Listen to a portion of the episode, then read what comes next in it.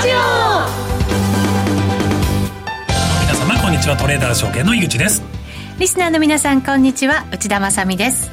今日からこの時間はみんなの FX ラジオをお送りしてまいります。改めましてパーソナリティは現役為替ディーラーの井口義雄さんです。よろしくお願いします。よろしくお願いしますそして番組を盛り上げてくれる FX 女子愛坂美也ちゃんです。はい皆さんこんにちは。愛坂美也です。よろしくお願いします。よろしくお願いします。井口さんはもう我々トレーダーにとっては本当にあのなんだ兄貴？いやいや兄貴ですね。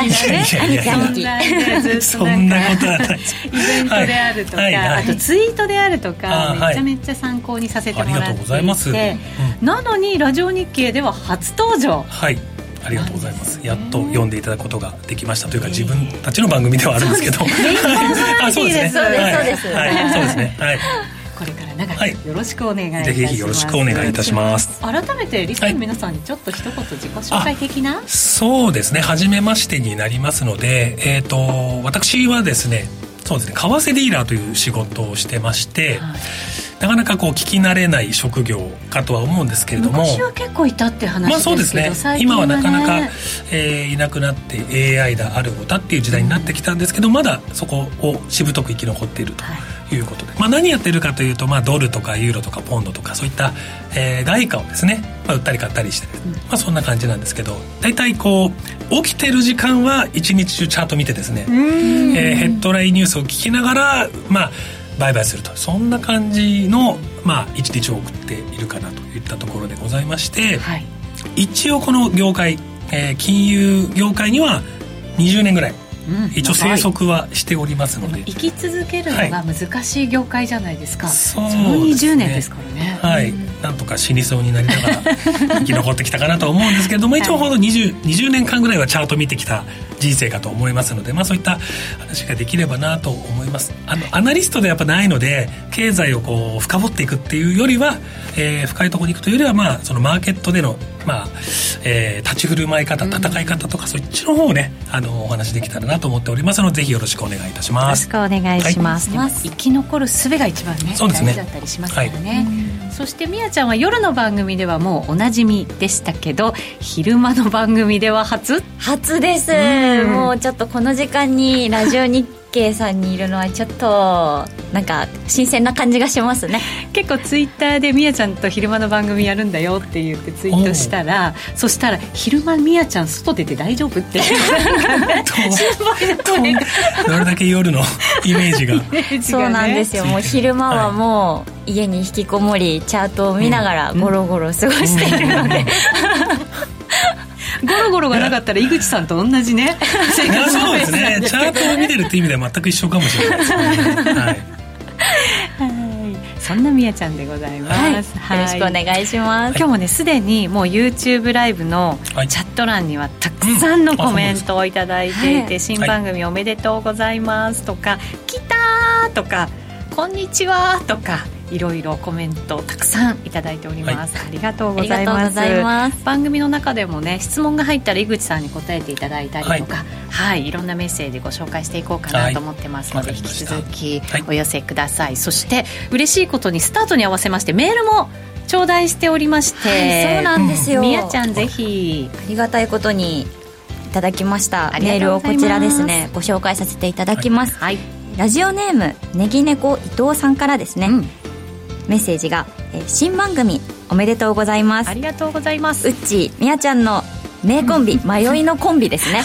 はい、はい、書かれております。名コンビが復活、はい、ホームページのお知らせで某氏の表記がありましたがひょっとして某小杉団長さんでしょうか？はい。そしてですね、えー、ドル円150円の壁が厚い昨今行き先が気になる時にタイムリーな新番組とても楽しみです仕事なのでこっそりリアルタイムでとはまずいのでタイムフリーでじっくり聞かせていただきます、はい、また5ドルの行方も気になるので、うん、解説いただけるとありがたいです、うん、それではこれから楽しい放送楽しみにしています。はいありがとうございます。後でねきっと聞いてくれると思いますけど、はい、ね、ドル円は後ほどまたゆっくり解説いただくんですけれども、はい。ねはい、5ドル今日は政策金利の発表があって、ね、予想通り据え置き。そう据え置きでしたね。あと,、えーと、新総裁の方、うん、ブロックさんでしたっけね、えー、ローさんから。ローさんから。ローさん。に変わって、でまあ、何か新しいことあるかなと思ったら、まあ、前、えーまあ、ローさんを踏襲ということで、そこまで、えーと、インパクトなかったんですが豪ドルは結構下がっていてそうなんですよ、まあ、マーケット全体ちょっとリスクオフになってしまっているところですかね、まあ、日経平均もかなり、えー、大きな下げ幅なりましたし、えーまあ、アメリカの金利がちょっと止まらないんですよね。まただって4.6%台、はい、までいってしまったのでどうしても株にとっては辛いというところでリスクに敏感な5ドルが売られているというところがちょっとネガティブかなと思います。あとまあチャイナリスクというかですね。ありますよね。中国が良くないと5ドルも少し買いづらいというところなので、うん、まあ、今ちょっと我慢の時かなといったところかと思っています、ね。はい、上海市場は国慶節で今週のお休みなんですけど、はいえー、香港は開いていて、今ね3%近い下落なんですよすごいですね。はい。この辺やっぱりちょっとリスクですね。そうですね。はい。ちょっと米金利がどうも止まらないので、はい、そこが止まらない限り少しマーケット冷えるかな、うん、そこは仕方ないかなと思ってます、はい、はい、まだちょっと時間がかかるかもしれません、うん。はいさてこの番組ですがトレーダーズ証券公式 YouTube チャンネルみんなの FX でも同時配信しています。動画配信につきましてはラジオ日経の番組サイトでもご覧いただけます。YouTube のコメント欄からぜひ投稿してください。番組内でできる限り招待、えー、紹介してまいります。さあそれでは番組進めていきましょう。この番組はみんなの FX トレーダーズ証券の提供でお送りします。現役為替ディーラー井口義雄の相場の肝。相場の肝ということで、井口さんにいろいろお話いただこうかなと思います。なんか、ゲームの中の音みたいなね。すごく可愛かったです。みやちゃんの心には刺さったそうです。はい。ということで、ここからは、井口さんのこのところの相場の解説であるとか、今後の投資のポイントについて解説していただこうと思います。はい。はい。まずそうですね。まあ、まず今、ポイントとしては、ぱ150、ドルがね、150円に迫っていて、実は、あ、チャートをちょっと開いても良いですかね。はい、そうですね。チャートから見ていこうかな。今日手元の私の端末だと、本当に150円目前、149円96銭まで上昇して、今ちょっと一服という感じではなりますけど、はい、そうですね。これ、ドル円15分足なんですけれども、はい、えっとね、ずっと東京時間はね、まあ、あまり動けなかったんですけど、150円を目指す展開で、ロンドンがここ入ってきて、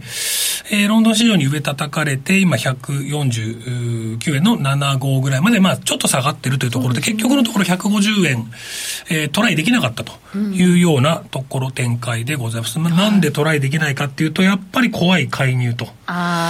ことだと思うんですよね。はい。えー、大体ここまで来ると一旦はつけに行くようなもんなんですけれども、うん、なんか不思議にそうやってつけないと許してくれませんよね、はいうん、これは許されないと思うんですよ、あの一回ここまで来たんであれば、まあ、達成感じゃないですけど、はい、下がるにしても一旦150円をトライしてから下がるっていうのが、まあ結構多く見られるパターンなんで、はい、しっかり止まるって結構難しいんですよね。うん、うんうん、なので、えー、もう、ここまで来たらっていう雰囲気には、まあなっているかなとは思いますが、はい、ただみんな怖くて攻めきれない。よっぽど大きい球と一緒に攻めていかないとっていう思いだとは思うんですが、そ。まあそのあたりですかね。昨日、えっ、ー、と、ISM、はい、アメリカの ISM 製造業景況指数発表されて、いい数字でしたよ。そう。47.7の予想に対して49っていうことで、うん、そうそうあ、これはいけると思ったんですね。えー、150円つけて、うん、まあ、あわよくばストップもついて、みたいな形で走ってくれないかなと思ったけれども、やっぱりいかなかった。やっぱりそれだけ怖いんだろうなっていうところ。海外勢もだから、すごい警戒してるってことなんですね。そうですね。うん。うんまあ、警戒をしているというところでちょっと上値が重いという展開、はい、その中ですね一応今週は雇用統計ウィーク、うん、ああ金曜日にね。ということなんでスケジュールだけ簡単に見ていきましょうかね。はい。これが今週の主なスケジュールですね。まあえっ、ー、と、今日、RBA、オーストラリアって、まあ、えー、据え置きということだったんですが、えー、今週の金曜日のメインイベント、雇用統計まで、割と、ヘビー級の指標が続くかなと。しかもね、今日雇用系がね。そう。え今日がジョルツ基準件数ということで、これがですね、まあ、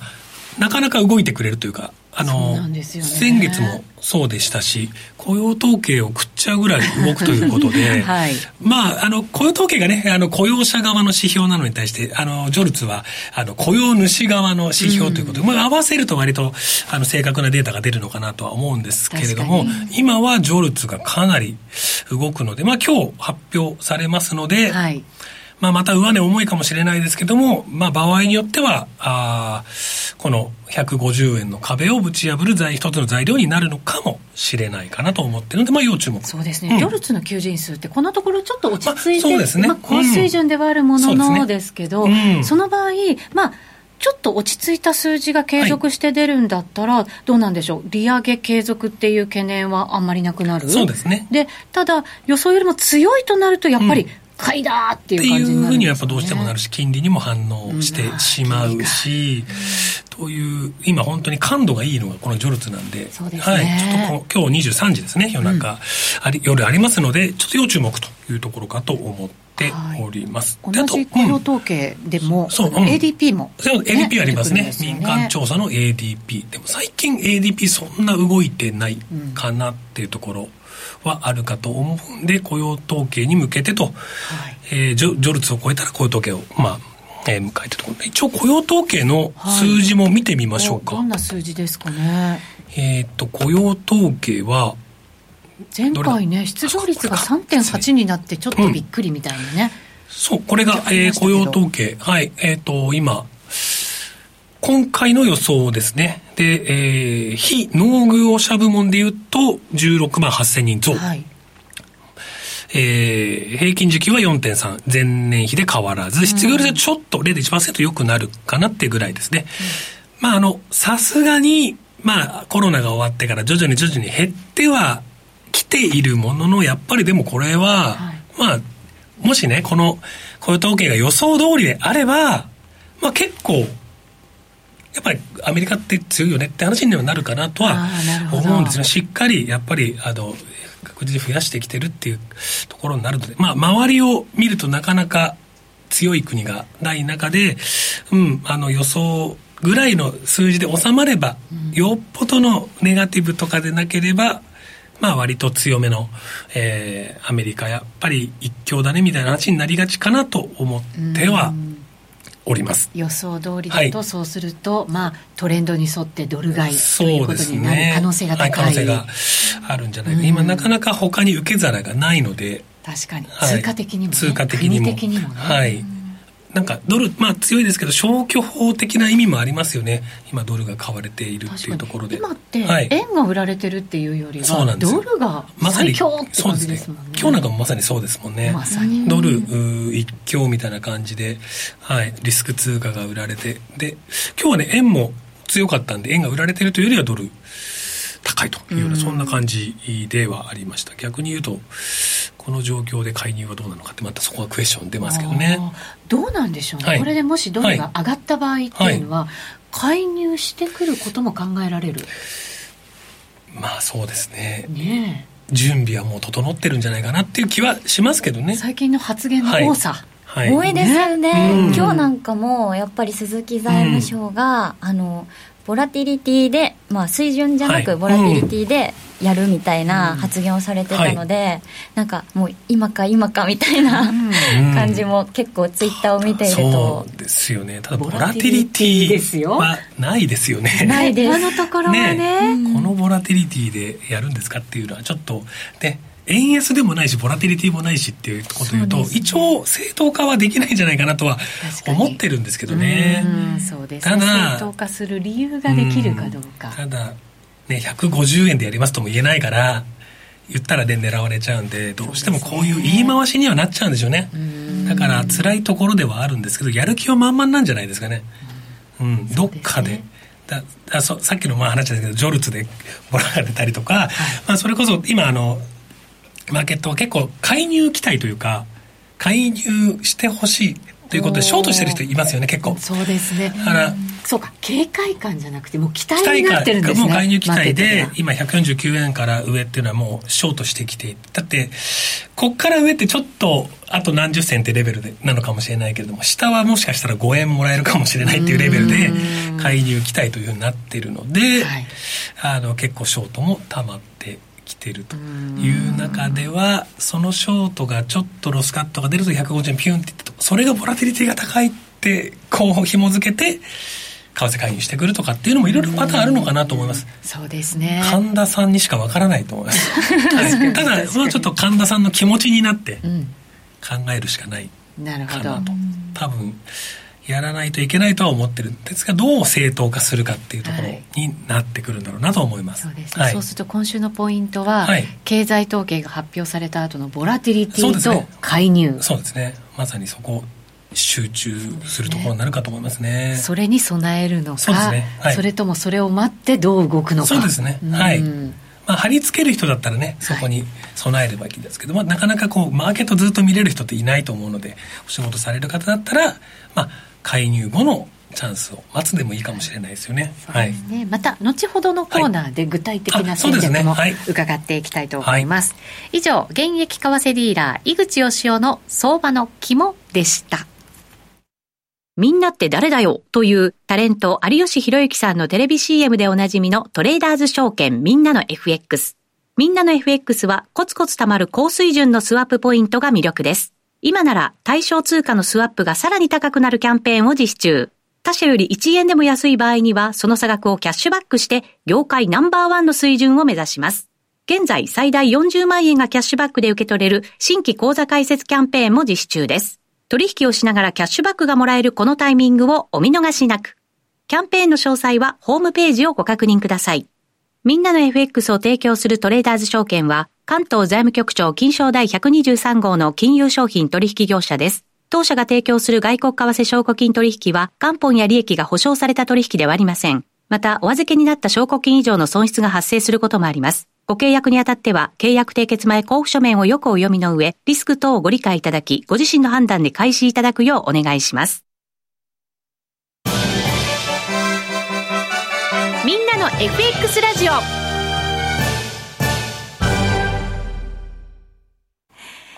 さて、みんなの FX ラジオ。この時間は、週替わりにゲストをお招きして、相場の見方を伺っていきます。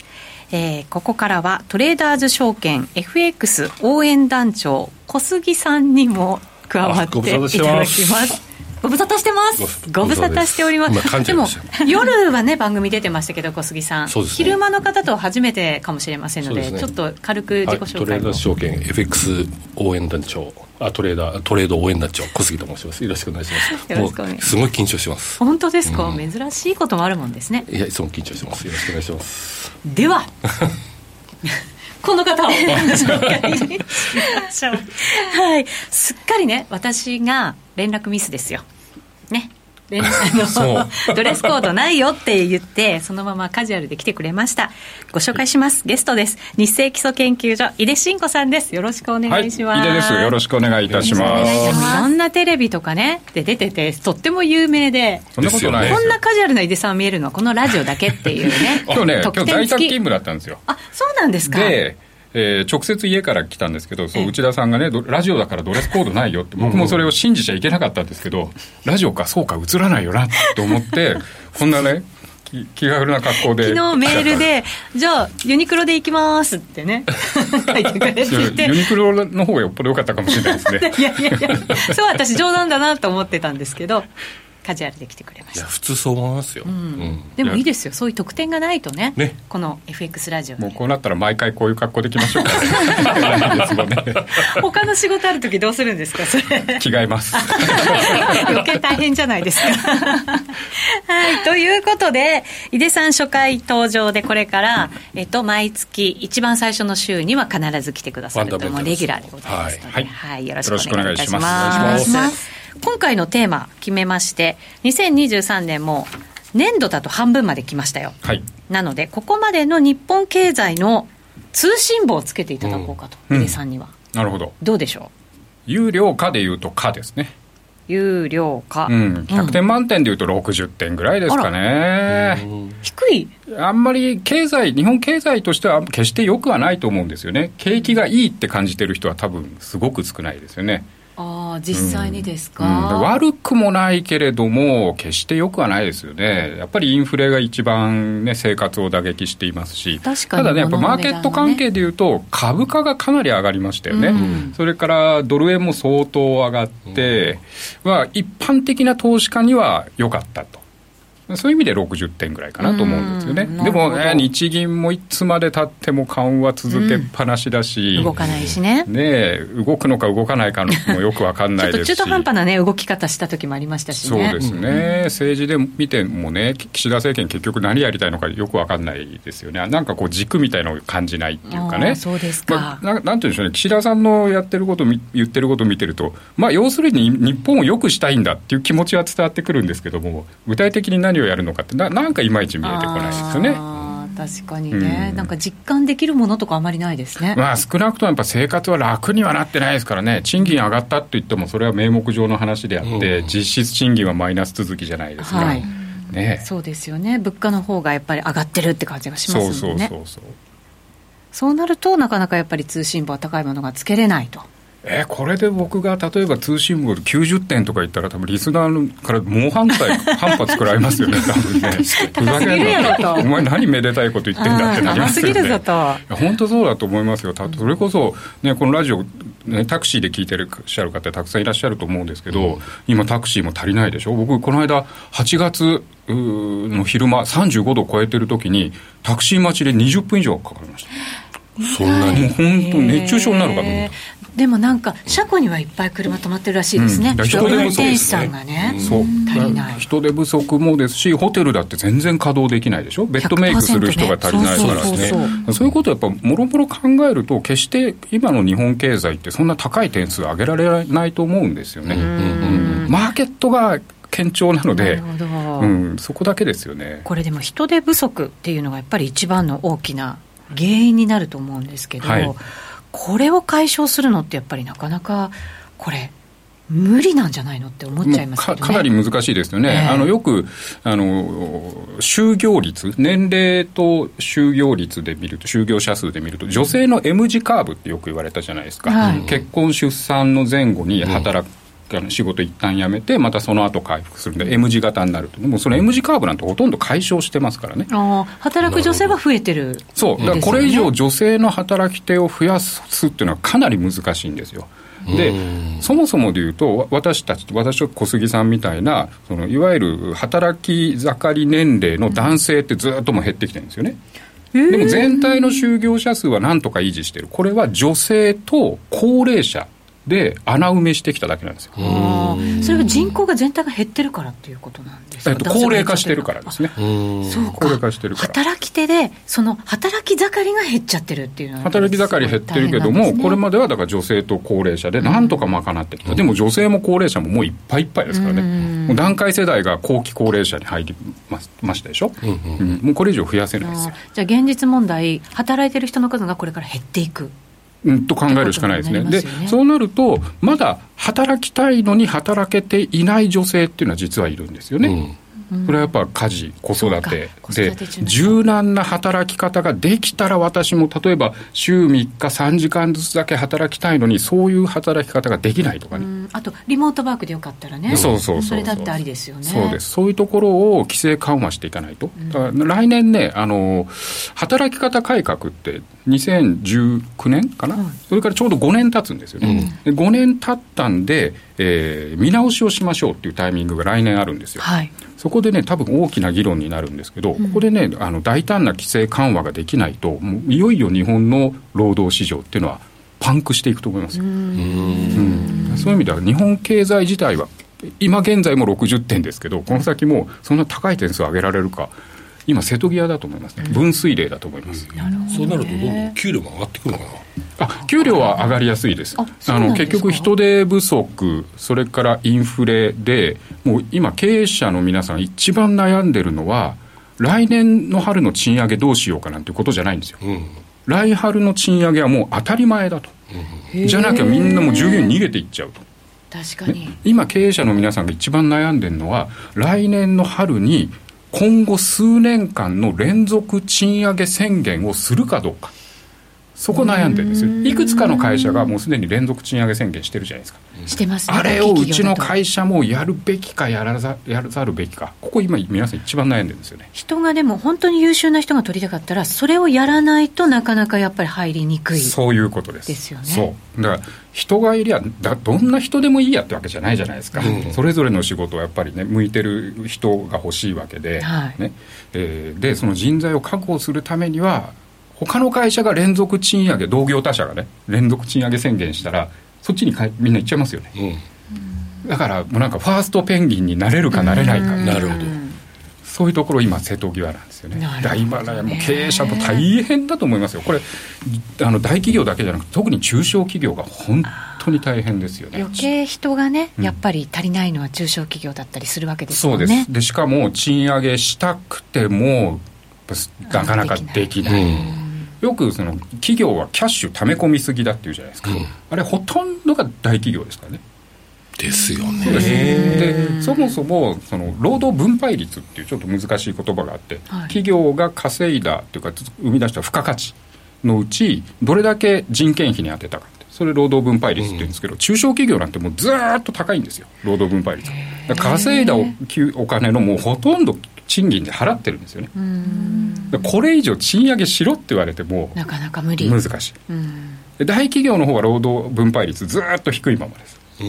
ずっと下がってきてますここ二十数年間。作業地は十分まだまだあるっていうことですね。利益は増えてるんだけど給料を上げなかったから労働分配率下がった。でその分じゃあお金はどこに行ったかって言ったら資本分配率労働分配率の反対側、内部留保に溜まっていって、なるほど、こういうこういうことが2000年代以降ずっと日本で行われてきてるんですよね、本当だったら、うん。中小企業が苦しいわけですから、うん、中小企業が大企業に何かをこう納めるときにもうちょっと値上げしてさせてあげて中小企業にもちゃんとお金が流れて、はい、なおかつ人にも流れてっていうようないい循環にならないとダメですよねそれをなんていうかっていうと、はい、トリクルダウンっていうんですよね。トリクルダウン。アベノミクス。そうですよね、うん、あるアベノミクスが始まった頃にトリクルダウンっていう言葉よく使われたんですよね。話題になりましたね。最初は大企業が儲かる。それがだんだん中堅中小にこう降りていくと、こうなれば日本経済は良くなる。ね、あの浜田浩一先生なんかもよく言ってましたけどね。でも実際にはそんなことは全然起きなかったと。だからね、やっぱりね、僕思うのは、あんまこういうことを公の場で言っちゃいけないかもしれないんだけど、やっぱりね、系列企業とか取引先のこう買い叩き、はい、これをやめさせないと、うん、あのもちろんあの政府もね、そういうの取り締まり、一定程度やってくれてるんですけど、あれをもっともっとね、厳格化していかないとね、これは日本の中小企業持たないですよね、別にあの中小企業全部を守れなんて言ってませんよ、はい、真面目にきちんとやってるところ、努力してるところはやっぱり守らないとね、しなきゃいけないですだって働いてる人の人数で言ったら、7割が中小企業ですから。そうですよね。そこがね、やっぱりね、問題解決していかないと。すっごい大事です。やっぱり通信簿高くならないわけですよ、でも今は大企業も上場企業も賃上げしなきゃいけない原材料費運送費は上がっている、うん、えー、コーポレートガバナンスはちゃんとやれ。最近だとねその企業年金の情報を開示しろなんていう話まで出てきてるでしょ、はい。ね、大企業もやんなきゃいけないこといっぱいでちょっと僕最近心配なのがその岸田政権がやろうとしてることはおおむね間違えてないこともやろうとしてるんですけど、はい、企業改革、市場改革とかね、東証の経営改善要請とか、おおむね正しいと思うんですけど、あれをね、いっぺんに全部やったらね、企業が持たないですよ。なるほどね。ちょっとそのための要因とか今取ってますもんね、企業がね。うん、そうなんです。で、ああいうのってやっぱり専門性が必要ですから、うんね、あの頭数いりゃいいって話じゃないですからね。草むしりするんじゃないんですから。確かにね。そう。そりゃそうですよね、うん、そう教育も大切になってきます、ね、おっしゃる通りです、やっぱりね20年後30年後の日本を支えるのは教育ですよね。そうか、うん、とっても大事ですよね。で価格転嫁をこうやっていくとやっぱ日本のインフレってやっぱり上がっていく流れは続いていくってことですかね。え私はインフレは今ほど高いインフレ率ではないけども、もう少し低めのね、1.5%とか、うん、まあ2%前後ぐらいのインフレはしばらくは続くと思います。これはあの小杉さんおっしゃるように、やっぱり人手不足っていうのは、そんな簡単に解消する話じゃないし、うん、もっとね、根本的な話をすると、やっぱりね、米中対立、もっとなんていうのかな、西側諸国と東側諸国の対立、最近ではブリックスなんかもね、うん、えー、対立深まってるじゃないですか、あれが僕は一番大きいと思ってるんですよ。うん、どういうことかっていうとあのこれまでね2000年代以降世界経済っていうのはこうグローバル化を進めてきたわけですよね。経済のグローバル化。これどう、ね、例えるならば世界中で一番安い原材料安い原材料を使って、うん、一番安い国で組み立てて要は中国で組み立てて、はい、一番安いルートで運んで西側諸国で消費するっていう。これがグローバル化ですね、うん、つまりコストをミニマイズするっていうのが経済のグローバル化だったんですよ。もともとアメリカと中国なんて仲悪いですよ、うん、日本と中国だって歴史的にも国民感情的にもいろいろあるけど、うん、まあ経済の面では仲いいことにしましょうってやってきたわけじゃないですか、でもそれが今できなくなってきてるわけですよね。はい。中国は、えー、レアアースとかを売ってやらないぞってって、日本、アメリカ、オランダは先端半導体の技術を中国に売ってやらないぞって、その仕返しの合戦になってるわけですね。コストをミニマイズできないってことは、やっぱり少しずつインフレは残るって言ったらいいのかな。日本だけじゃなくて世界に残るってことですよね。その中でだから日本企業がどうやって戦っていくか。そうですね。うん、あの今ドイツなんて悲惨ですよね。はい。ドイツっていうのは経済面では中国に頼り、エネルギーはロシアに頼り、はい、どっちもダメになり、今、ドイツ悲惨じゃないですか。ユーロね、弱いですもんね。ねなんだかちょっと苦しい気分になってきましたけどそうだからだからまあ経済はあんまり期待しても僕は無駄だと思っていて、しかもインフレは続くんだからやっぱり投資ってものは1億2000万人全員がやんなきゃいけない時代にしていかなきゃいけないと思ってますよ。そういった意味で日本の金融政策ってやっぱ転換はもう近い。日銀ですか、はい、日銀は僕は年内は動かない動けないと思っています、うん、えー、ただ年明け最短だと1月はなくはないなと思ってるんですよね。そうですか。可能性としては、うん、そうですね、まあ、何をやるかっていうのは、まあ、いろんな手段がありますけれども YCC の,、ね、あの上限を引き上げるだとか一気にマイナス金利をゼロに戻すってことはしないと思うんですけど、はい、最短だと1月ですよね。ちょうどねだからマイナス金利導入したのが2016年の1月あれから丸8年なんですよ、ね、ああそうですか。だからなんだって言われる。8年ってちょっと微妙ですけどね。でもね、まあ、結局のところその日銀としては緩和状態は続けるけれども少し円安輸入インフレを食い止めないと多分世論が許さなくなってくる可能性ありますよね。そのために為替ちょっと落ち着かせる。そうそうそうですよね、うん、その必要が出てくるっていう、うん、かもしれないですね。いつまで日銀が耐えられるかですね、うん、その時株ってどう動くんでしょうね。えっ、ー、と若干マイナスに作用すると思います、日本株にもね、はい、ここ最近、日本も長期金利が上昇していて、うん、えー、今日の株価下落もやっぱり、ね、少なからず影響していると思うんですよね、うん、今日財務省があの次から発行する国債、10年もの表面利率0.8%にするを、財務省が金利上昇を容認したってマーケットは受け取るわけですよ。うん、うんそれもあって、今日株価はちょっと大きめに下げたんだと思います、ね、でも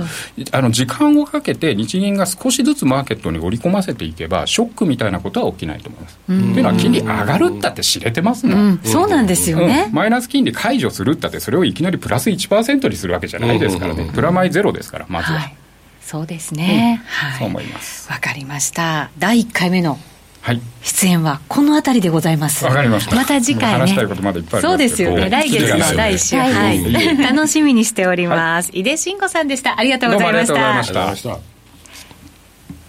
みんなって誰だよというタレント有吉弘行さんのテレビ CM でおなじみのトレーダーズ証券。トレーダーズ証券では FX は初めてでちょっぴり不安というお客様向けにぴったりなライト FX をご用意。ライト FX 専用通貨ペアではスプレッドもスワップポイントも通常より競争力の高い水準でご提供しています。現在最大40万円がキャッシュバックで受け取れる新規口座開設キャンペーンも実施中です。取引をしながらキャッシュバックがもらえるこのタイミングをお見逃しなく。キャンペーンの詳細はホームページをご確認ください。みんなの FX とライト FX を提供するトレーダーズ証券は、関東財務局長金賞第123号の金融商品取引業者です。当社が提供する外国為替証拠金取引は元本や利益が保証された取引ではありません。また、お預けになった証拠金以上の損失が発生することもあります。ご契約にあたっては、契約締結前交付書面をよくお読みの上、リスク等をご理解いただき、ご自身の判断で開始いただくようお願いします。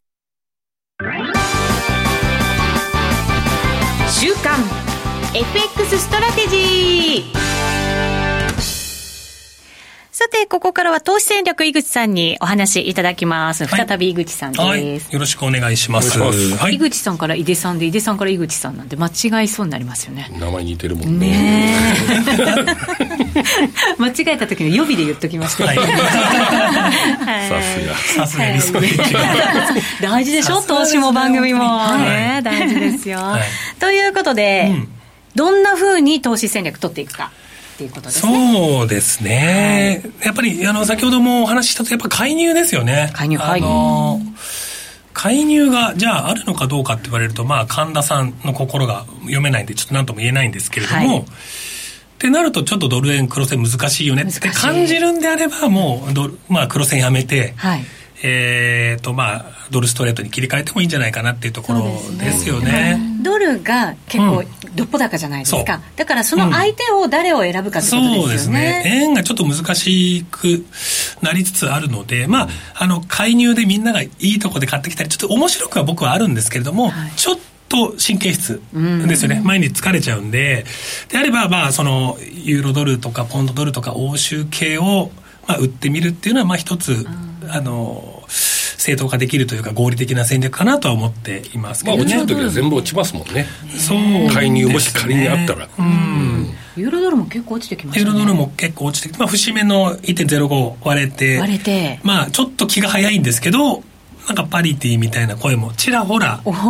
聞こえてくると。またパリティですか、またねなんかそのまあパリティがどの頃ってわけじゃないんだけれども、うん、そういう言葉が出てくるとちょっと近くまでは行く傾向がまたマーケットってあるのでうん、あのまあ、ちょっと今掘ってるんでねちょっと戻ったところを狙うとかっていうのはいいかなとやっぱり欧州系今どうしても経済指標見ても分かるとり弱いじゃないですか、うん、いや差がねものすごいついちゃいましたね、うん、アメリカと。そうですよね、うん、でそんな中じゃあ ECB 利上げできるのかっていうと、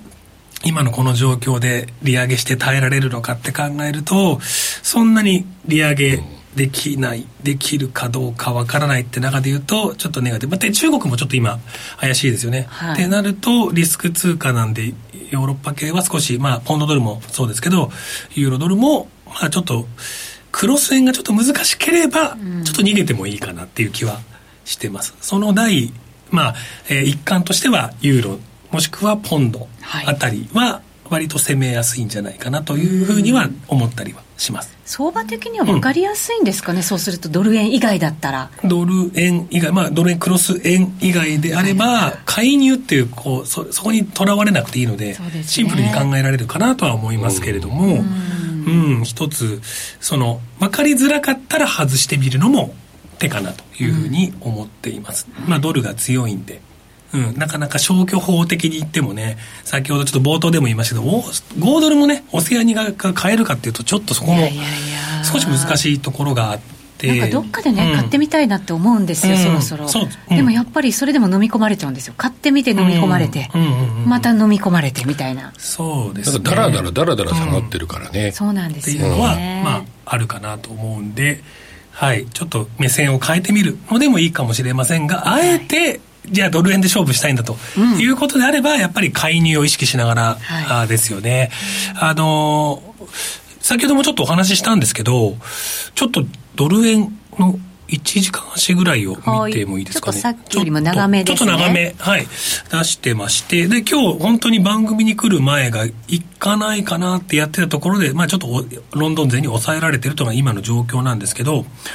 えっ、ー、と、ここ、やっぱり140、ここら辺から上がってくる道中はやっぱりみんなショートしてくるんですよね。ああ、上がってくると売りたくなるんですね。上がってくると売りたくなるし、やっぱり介入が大きいじゃないですか。うん、そうですね。えー、まあ、いくら介入金額いくらかは全然わからないですけど、まあ、去年の例で言えばね、えー、4円、5円、吹っ飛ぶわけですから。ね、結構なね、うん、介入してきましたもんね。うん、まあ、リスクリワードみたいな、そういうね、言葉で言うと、上を攻めるより下を攻めるの方がいいっていう、なん。か割と、えー、シンプルな考え方であるかなと思うので、ただ、言ったように、ここにショートが溜まってるんで、えー、このショートっていうのはね、結構ね、速い足なん、速い足というか、速い取引なんですよ。回転聞いてる。時間軸は短いってこと？時間短い、はい、ショートする人っていうのはなんか腰を据えてショートするというよりはもうとにかく介入来てくれといったところで、えー、短く回転していく人が、えー、多いのでここで捕まってる人も多いのでやっぱりここを取りに行きたい。ここのショートポジションを切りに行きたいっていう動きが多分出てきた場合にはあのロングでいいと思う。だから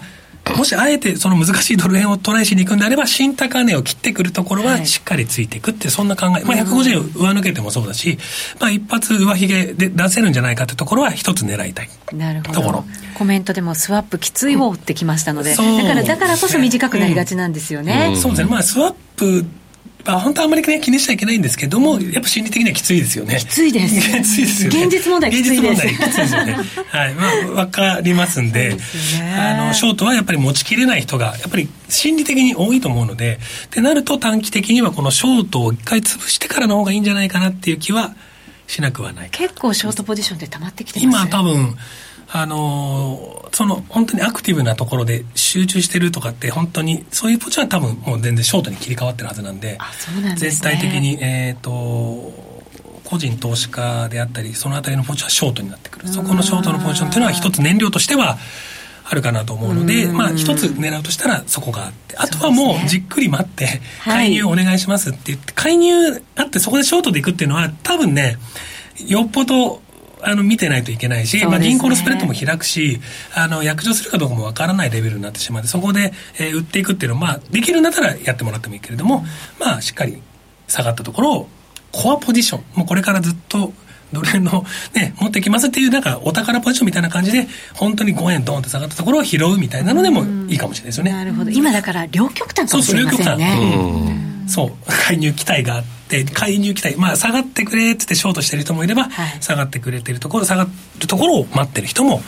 まあ、いると。いると。いうそんな状況かなと思います。うちの場合、うん、売りスワップも、うん、他と比べると競争力ある売りスワップなので、売りやすいっていうのはなるほどね、うん、だからもしかしたら、介入の部分を取れるチャンスがあるかもしれない、まあ、あ耐えやすいっていうのかな。そうですね。あとはでもねその神田さんがね本当に今どう考えてるのかって気になって神田さんの気持ちになって考えるとどうなのかなってとこですよね。気持ちになってね、はい、早くやらなくて仕方ないんじゃないですかやりた介入したくてしょうがない、でも今この今ね介入しちゃうとこのショートの人たちが思うつもりになったりするわけじゃない？そう。ですよ、そこ恨まれますよ。いやでもそう考えると、あのコメントにもあるんですけど、はい、あのジョルツとかと雇用統計の発表で跳ねても、あのその時間に委託介入とかっていうのはありえないんですか？あでも質問があるんですけど前回ね、ね、あの時間的にはヨーロッパだったりニューヨークだったり、うん、もう全然関係なく打ってくるので、もうその準備は万端なんじゃないですかね。なるほど、うん、もうだってイエレンさんまでね使ってあ確かに。イエレンさんねね。あの OK そうそうスムージング目的だったら OK ですよって言わせて日米協調できてますみたいな空気を完全に今作り上げてるので、まあ、ここまでやお膳立てできてるんだったらもういつでも介入する準備はできてると。どこなんだっていうところは、ね、本当はね150円ワンタッチで来るのかえー、いやいやこのショートを一回振り払ってからなのかっていろいろ考えられるかなとは思うんですけど神田さん何を考えて？でも神田さんまたさ介入打ったところ買われちゃうじゃないですか。そうですね。って考えると、はい、一発目は軽く介入を入れといて、うん、みんなが買ってきたところに二発目を大きくするとかっていうのをやるんじゃないかなと思うんですよね。巻いてます。ということでそろそろ番組お別れのお時間でございます。キャンペーンもやってますのでぜひホームページね、はい、ご覧いただきたいと思います。ご覧ください、はい、巻きマークが出てましたすいません。この番組はみんなの FX トレーダーズ証券の提供でお送りしました。ありがとうございました